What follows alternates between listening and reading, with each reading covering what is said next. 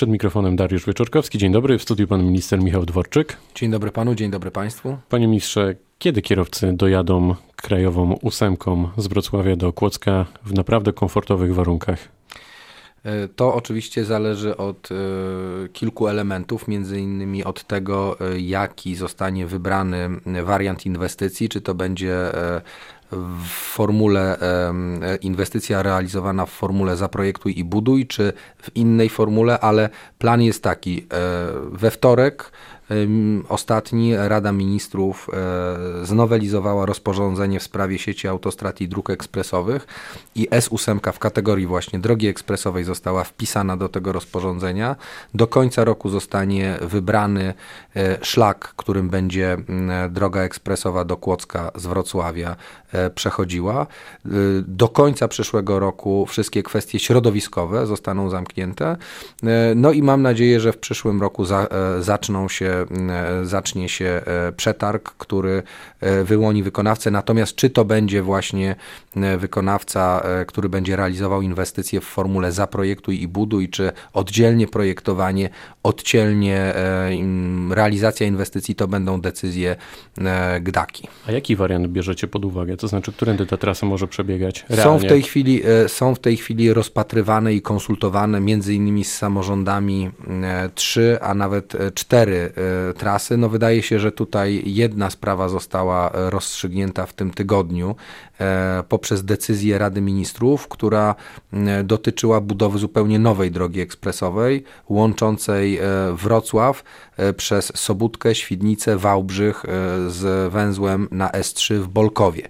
W związku z tym, jeśli chodzi o ten odcinek najbliżej Wrocławia S8, to będzie to zapewne wariant najbardziej odgięty w kierunku Sobótki, dlatego że na tej wysokości właśnie od S8 będzie odchodziła droga S5, droga łącząca przez Świdnicę i Wałbrzych mm, Wrocław e, z S3, którą później będzie można jechać w kierunku Pragi. To ile pieniędzy ministerstwo, rząd e, zapewnił na te inwestycje? Bo wiemy od wielu lat, że coraz drożej e, nas kosztuje, coraz więcej nas kosztuje budowa mm, tych wszystkich dróg. Bardzo często przetargi muszą być odwoływane, przekładane, ogłaszane ponownie. Czy ma Pan taką pewność, że naprawdę wszystko pójdzie zgodnie z planem i powiedzmy za te 2-3 lata e, ta inwestycja będzie ukończona, bez względu no te, tutaj na różne wahnięcia? Akurat jeśli chodzi o inwestycje realizowane e, w latach 2016-19, czyli w tym czasie, kiedy rządzi Prawo i Sprawiedliwość, to e, są to dobre e, ceny za kilometr, za e, budowę kilometra drogi ekspresowej. Oczywiście pewien wzrost wynika ze wzrostu pracy, kosztów pracy, ze wzrostu cen produktów budowlanych. Natomiast e, mówimy o drodze S8, która będzie prowadziła też przez trudny teren. E, to jest e, fragmentami teren e, górzysty. E, jeśli chodzi o e, drogę S5 ekspresową, tam jest teren prostszy, niemniej tam jesteśmy na początku dopiero realizacji planów. W związku z tym szacunkowo dzisiaj można powiedzieć, że obie te drogi będą kosztowały między 8 a 9 miliardów złotych. I te pieniądze są zabezpieczone? Te pieniądze będą zabezpieczone dlatego że e, proje, e, mm, proces projektowania i realizacji inwestycji e, drogowej ma wiele etapów. My, jeżeli chodzi o S5, jesteśmy Mówiąc, na tym absolutnie pierwszym. Mówiąc, że są zabezpieczone, mam na myśli to, że macie je z tyłu głowy i po prostu, nawet jeśli formalnie nie są wpisane, to to się znajdą. Dokładnie tak, te pieniądze będą na zrealizowanie tych inwestycji i dlatego właśnie proces przygotowawczy trwa.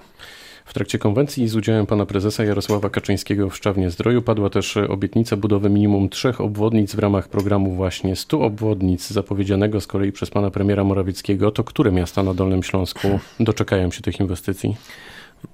Tej decyzji jeszcze nie ma, e, dlatego że przede wszystkim e, wymaga to analizy e, i konsultacji z samorządami, dlatego że my nasz program Prawa i Sprawiedliwości dla Południa Dolnego Śląska, 10 punktów do realizacji których się zobowiązaliśmy, tworzyliśmy właśnie w dyskusji, w rozmowie z samorządowcami. I to nie samorządowcami wyłącznie tymi, którzy są sympatykami albo członkami Prawa i Sprawiedliwości, a z wszystkimi tymi, którzy przyjęli nasze zaproszenie i przyszli na konsultacje okazję, żeby rozmawiać o tym, co jest istotne z punktu widzenia rozwoju południa Dolnego Śląska. W związku z tym e, my zobowiązujemy się jako parlamentarzyści, jako Prawo i Sprawiedliwość do tego, że minimum trzy obwodnice będą zrealizowane, natomiast rozstrzygnięcie, w których miastach e, te inwestycje będą prowadzone, jest jeszcze przed nami. Czy ministrowie prowadzący kampanię wyborczą na jej czas e, wzięli w tej chwili urlop, panie ministrze? To zależy od e, poszczególnych ministrów. E, ja chciałbym skupić się na tej końcówce ostatniej prostej kampanii wyborczej, właśnie na działaniach w regionie, dlatego od poniedziałku biorę urlop. No, do tej pory przeważały obowiązki w kancelarii prezesa Rady Ministrów, ale od poniedziałku e, chcę poświęcić się niemal wyłącznie działaniom w regionie. A inni ministrowie? Tak jak powiedziałem, to są indywidualne decyzje. Na przykład minister Miller jest e, w tej chwili też na e, urlopie. Mówię o ministrach z kancelarii. Minister Schreiber, odpowiedzialny za współpracę z parlamentem, jest również na urlopie. Są ministrowie tacy, którzy prowadzą kampanię równolegle do urlopu albo ze względu na duże e, obciążenie obowiązkami ministerialnymi, tak jak na przykład minister Błaszczak, prawda, e, no, skupiają się przede wszystkim na obowiązkach e, resortowych, a nie na kampanii. No dobrze, kiedy Polska w takim razie odzyska wrak Tupolewa? Bo cztery lata temu, jak tak sięgam pamięcią, politycy Prawa i Sprawiedliwości obiecali to Polakom, ale się nie udało i ten temat generalnie przycichł w ostatnich miesiącach. Dlaczego? W dużej mierze jest to y, pytanie, które należałoby naszym partnerom z Federacji Rosyjskiej y, przedstawić. Y, polska dyplomacja aktywnie zabiega o to, żeby wrak został zwrócony, natomiast trzeba pamiętać o tym, skąd ta sytuacja się wzięła. No, ta sytuacja wzięła się stąd, że w 2010 roku została podjęta nieodpowiedzialna decyzja o tym, że śledztwo będzie prowadzone przez stronę rosyjską i stąd są do dzisiaj problemy z odzyskaniem wraku. W poniedziałek e, prezydenci pan Andrzej Duda i Donald Trump podpisali deklarację w sprawie większej liczby obecności Amerykanów e, w Polsce. Amerykanie pojawią się m.in. we Wrocławiu. Cieszy to pana i co to w zasadzie w praktyce oznacza? Bardzo się cieszę, dlatego że to oznacza kolejne inwestycje w naszym e, regionie.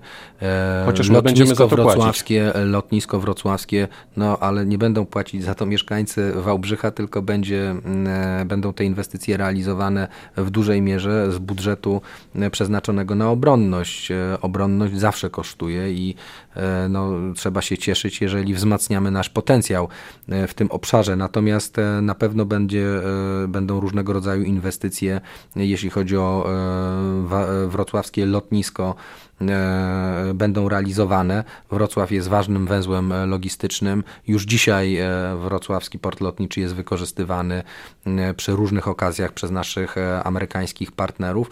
Cieszę się, że jedna e, z tych dużych inwestycji związanych e, ze wzmacnianiem obecności amerykańskiej w Polsce będzie zlokalizowana we Wrocławiu. Padła też obietnica zniesienia wiz. Ambasador Stanów Zjednoczonych w Polsce, pani Mosbacher, zadeklarowała, że te wizy przestaną obowiązywać w 2020 roku. Może pan potwierdzić ten termin?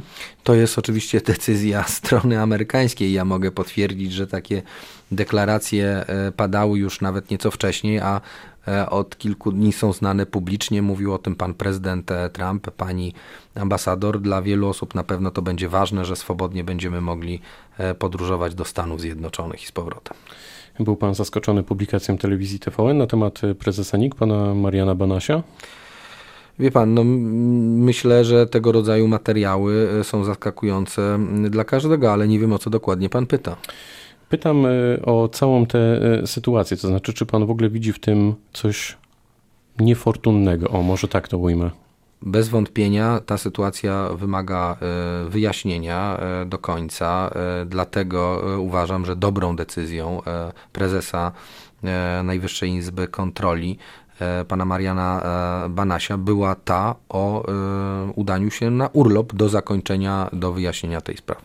No właśnie, pan Banaś poszedł na urlop, politycy opozycji żądają dymisji, służby z kolei sprawdzają dalej oświadczenie majątkowe pana Banasia. Ja tak sobie myślę, że dziś, e, że w ogóle pan Banaś powinien być już wcześniej sprawdzony przez służby ze względu na jego wcześniej pełnione e, funkcje. Czy służby zaspały w tej sytuacji pana zdaniem? Nie ostrzegły pana Banasia, komu wynajmuje kamienicę? Jeżeli chodzi o szczegóły dotyczące wynajmu kamienicy, to proszę mnie o to nie pytać, bo ja po prostu tych faktów nie znam. Natomiast jeśli chodzi o działanie służb, to proszę zwrócić uwagę, że y, o tym, iż prowadzone jest postępowanie przedkontrolne, jeśli chodzi o oświadczenia pana Banasia, y, o tym wiedzieli może nie wszyscy, ale była to wiedza publiczna, prawda? W związku z tym to nie było jakimś specjalnym zaskoczeniem. Natomiast powtórzę słowa ministra Ziobry sam fakt, że jest kontrolowane czyjeś oświadczenie, nie wyklucza takiej osoby e, z życia publicznego. Dopiero jeżeli się okazuje, że jakaś e, osoba ma postawione zarzuty, czy e, potwierdzają się jakieś niepokojące informacje, wtedy powinniśmy rozmawiać o usunięciu się danej osoby, czy to z polityki, czy szerzej z życia publicznego. I tutaj pragnę zwrócić uwagę na hipokryzję parlamentarzystów opozycji, ponieważ poprzednik mm, obecnego prezesa Najwyższej Izby Kontroli, e, pan prezes Kwiatkowski, mimo tego, że miał postawione zarzuty przez prokuraturę, że e, były różnego rodzaju nagrania e, i twarde dowody związane ze złamaniem prawa przez prezesa Najwyższej Izby Kontroli, E, no, nie, wtedy nie słyszałem oczekiwań i żądań e, dotyczących dymisji prezesa e, NIK. Dzisiaj mamy sytuację taką, gdzie nie ma postawionych żadnych zarzutów. Oczywiście jest sytuacja, która wymaga wyjaśnienia, ale nie ma postawionych żadnych zarzutów, a politycy Platformy Obywatelskiej rozdzierają szaty i żądają dymisji prezesa NIK-u. No, gdzie tu wiarygodność? Wydaje mi się, że to jest właśnie taki przykład hipokryzji. Ale wśród polityków e, partii rządzącej, e, pana kolegów, też się pojawiają takie głosy, że może pan Banaś powinien jednak zrezygnować ze stanowiska, a nie iść e, na urlop.